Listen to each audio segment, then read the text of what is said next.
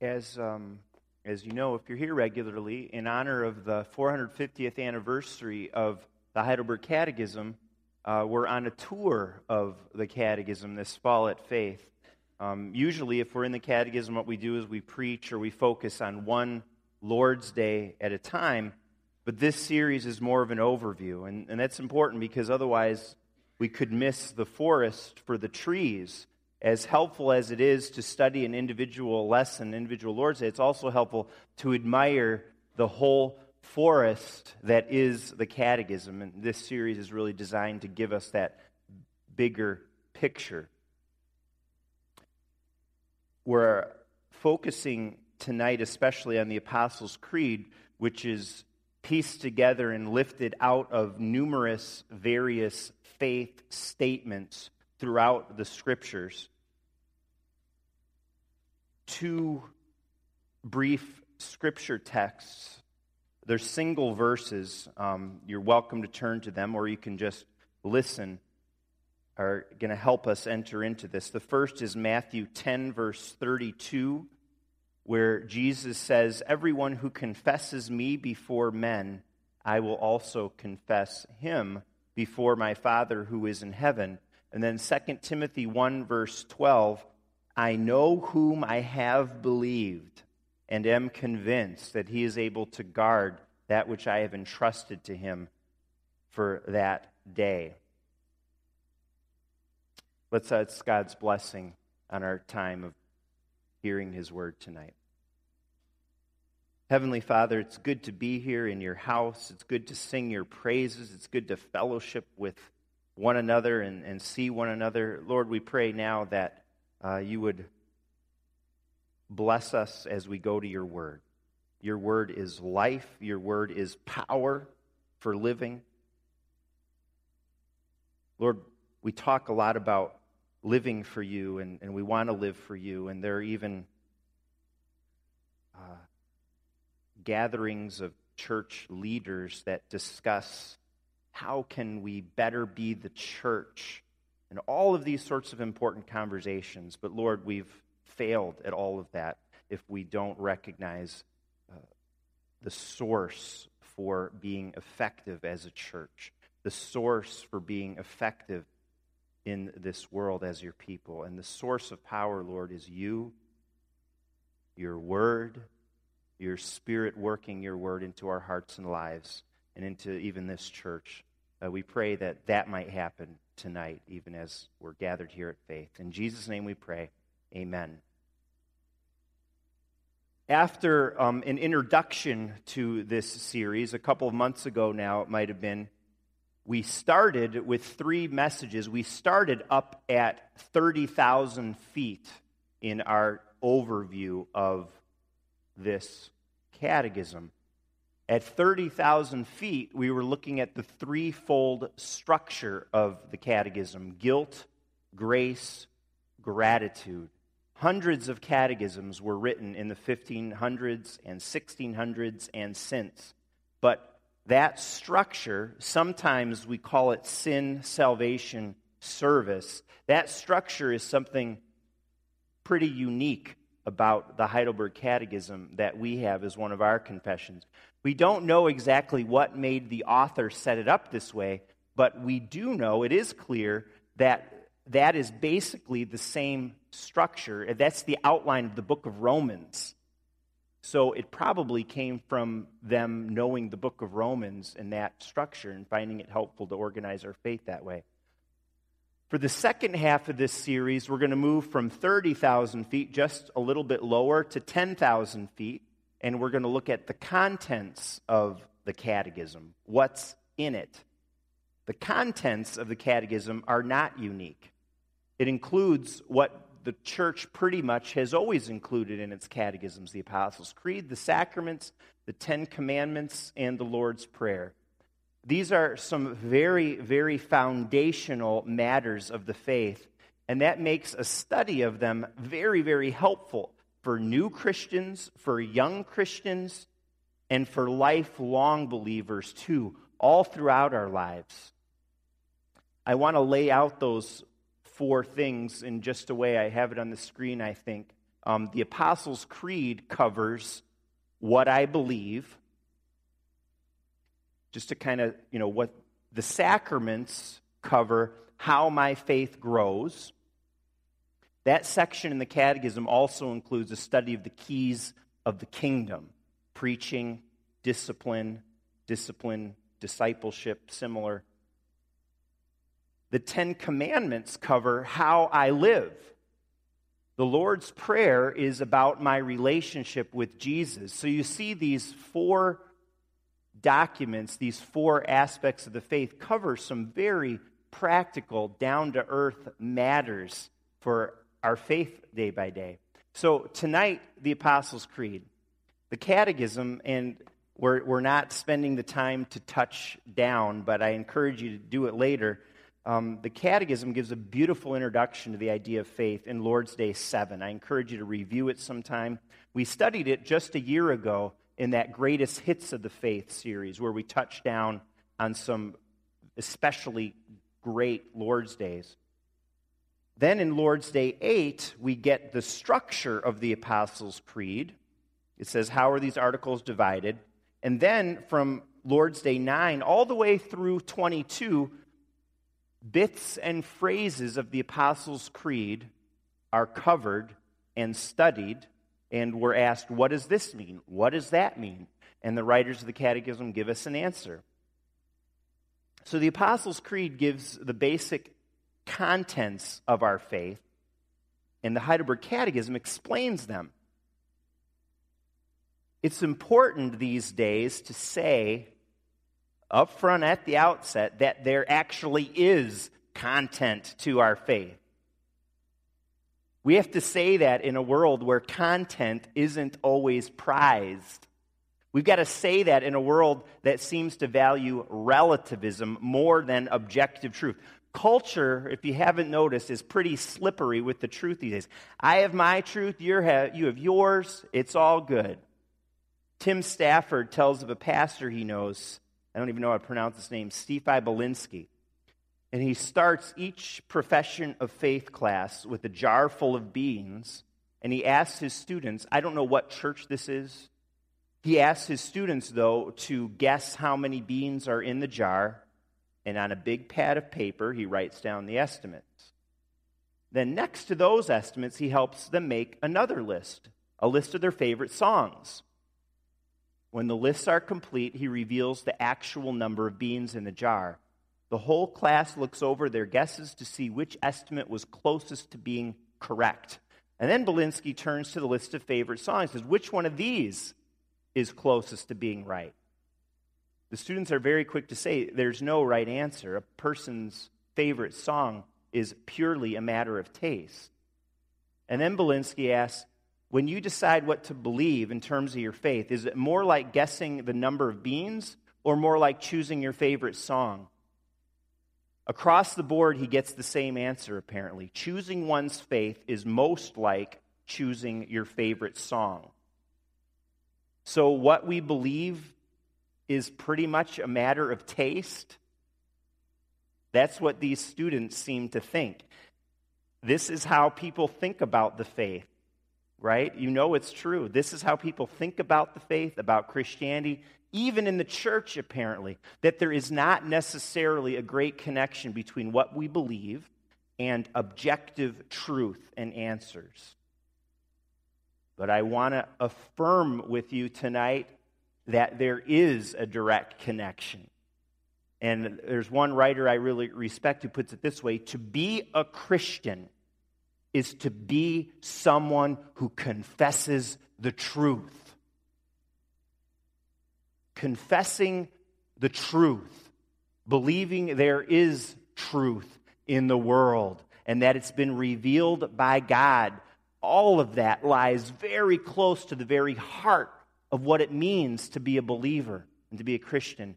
What Lord's Day 7 says is so helpful in our day and age. When it talks about true faith, it says, it is not only a knowledge and conviction that everything God reveals in His Word is true, it's also a deep rooted assurance created in me by the Holy Spirit. Because the catechism is always so personal and always so heartfelt, it wants to bring us to assurance of faith, especially, right? That's where it's leading. But it's telling us along the way that true faith also definitely includes knowledge.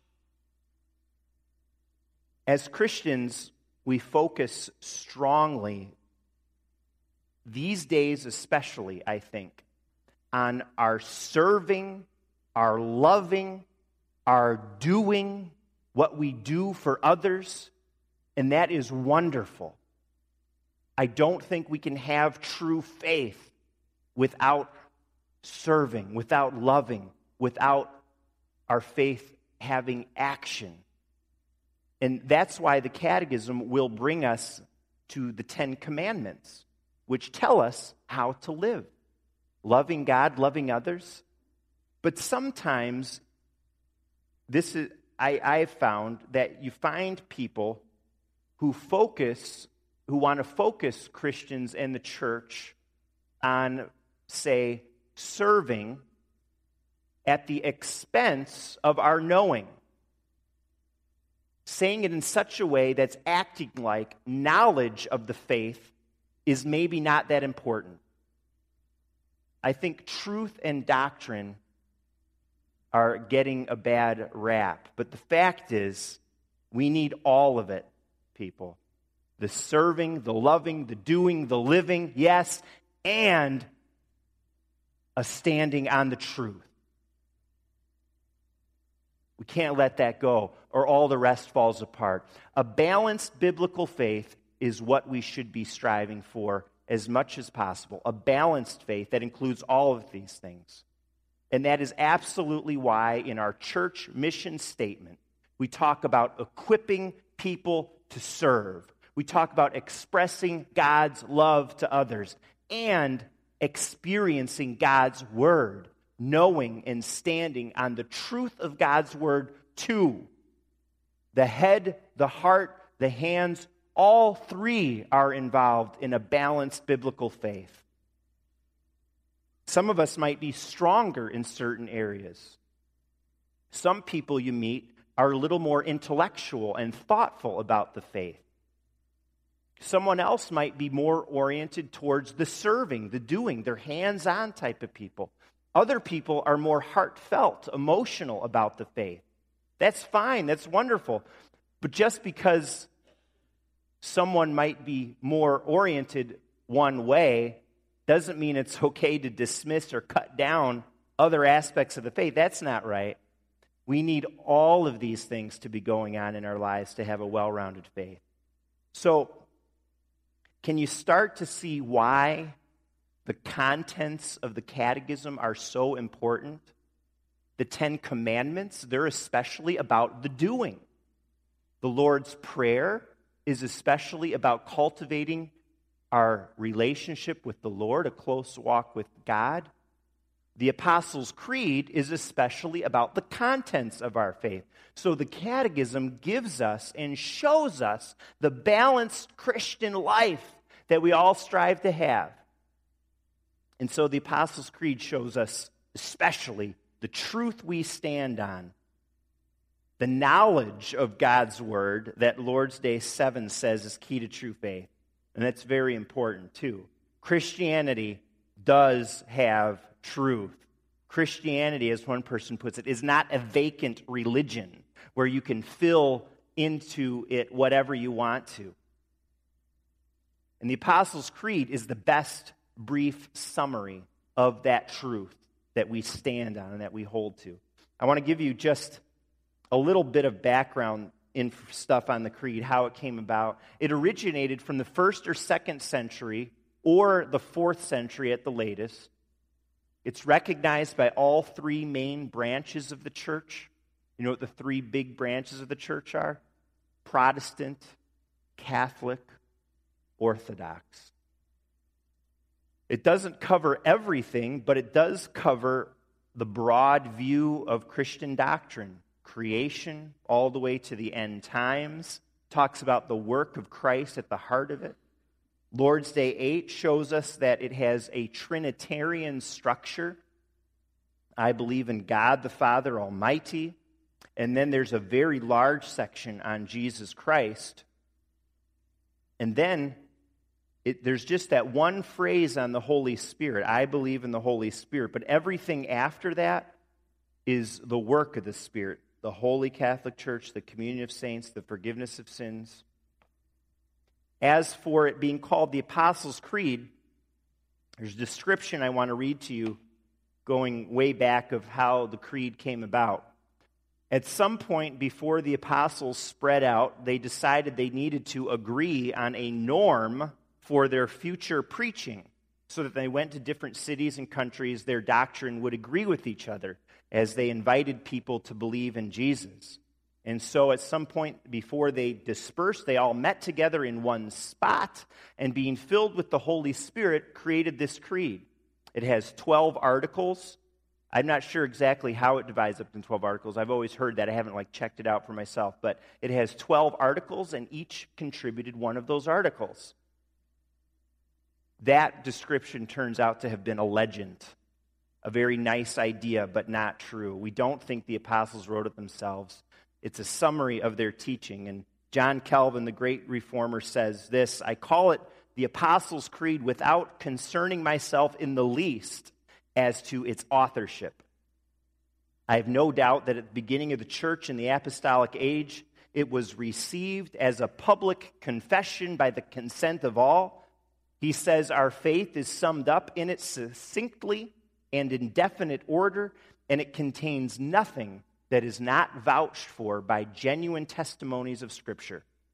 And he says, because that's true, we should not worry about the exact authorship. So the Apostles' Creed is called that because it's a summary of what the apostles taught, which means it's a summary of the Bible, not because they actually authored it. We've gone over tonight the fact that to be a Christian, to be a believer, is to confess the truth. And I want to talk just a little bit more practically about the benefits of confessing and knowing the truth, the benefits of having the Apostles' Creed. There are a number of purposes of this creed for our lives that I just want to tick off. One, it's a declaration. This is a declaration. It identifies the church and those who are members of the church. It's a declaration of who we are and where we stand. Sometimes creeds and confessions are called standards. It's our standard. This is where we draw the line. This is what we live and die for, like we sang about earlier. As a nation, we prize the Declaration of Independence, which made a stand against Great Britain, right? The Apostles' Creed is our stand. It's a declaration, it's who we are, it's what we believe. This marks who we are as children of God. It's also a defense, it's a safeguard against heresy. And heresy is a word that refers to teaching that is contrary to the Word of God. Most confessions and creeds come out of a situation where there's a conflict between faith and unbelief, where there are differences of opinion, where people are trying to sort out the difference between what is true and what is biblical and what is not. The creed makes positive statements, but it does that in such a way that also excludes what we don't believe. For example, when we say that God the Father is the maker of heaven and earth, that excludes some other ways that people say this world could have come about. For example, people that might say and believe in atheistic evolution that positive statement of who God the Father is excludes atheistic evolution. That tells us this is not a belief option for Christians. God is the maker.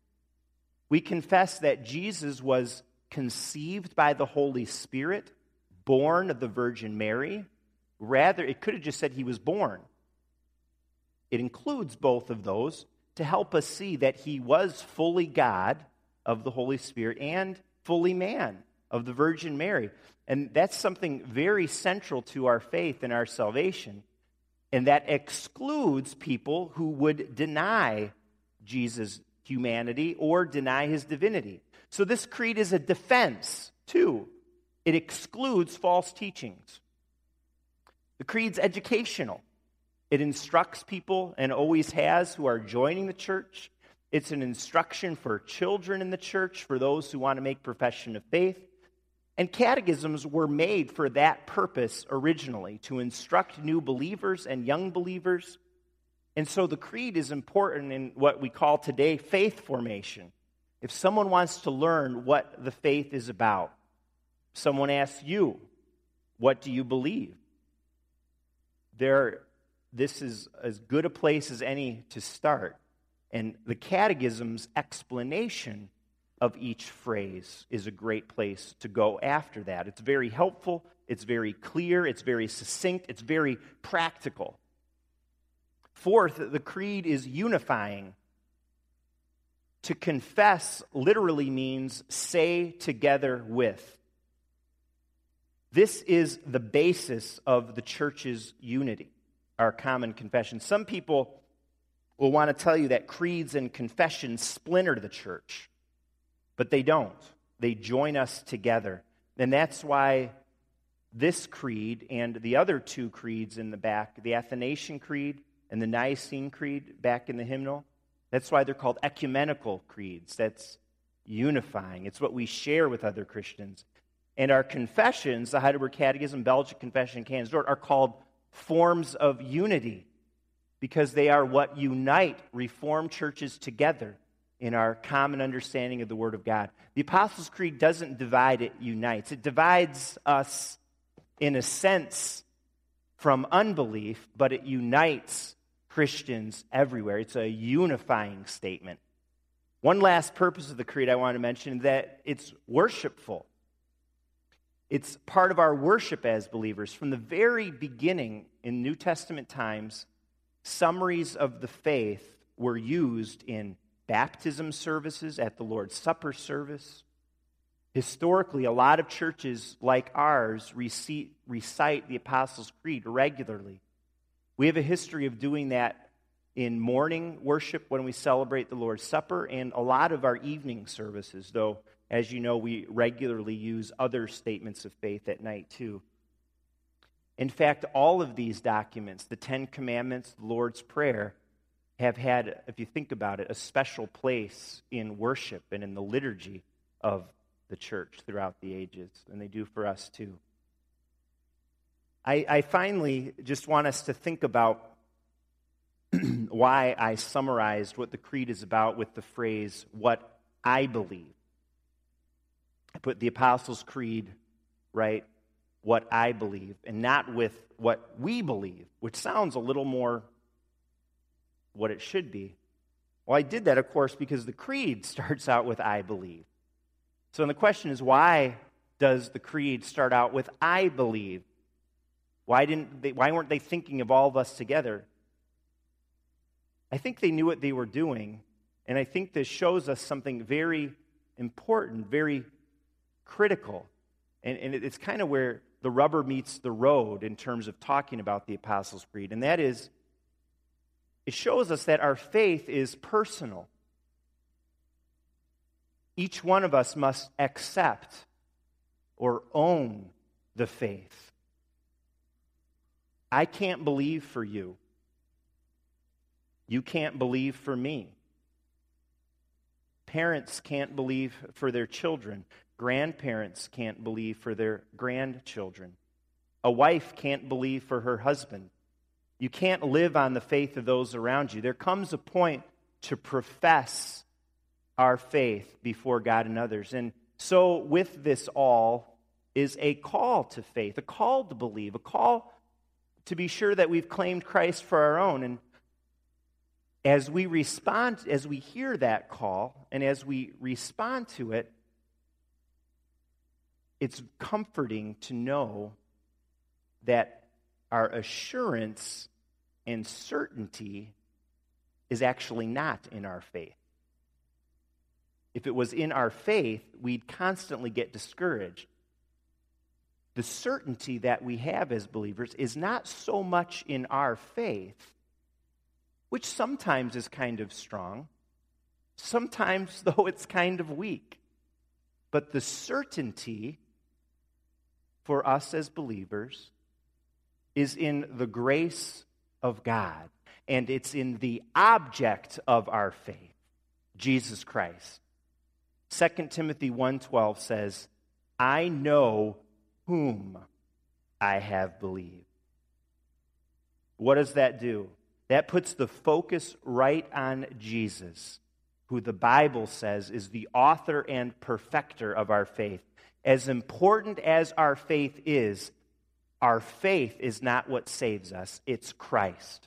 Faith is the instrument. God's grace in Jesus saves. And that brings us full circle because the Apostles' Creed is an explanation of Christ and his work and salvation and Jesus. And since he's the author and perfecter of our faith, since he's our focus, since he's our assurance, we want to learn more about him. We want to grow in him, which the Creed and the Catechism, and even more than them, of course, God's Word help us all do. Amen.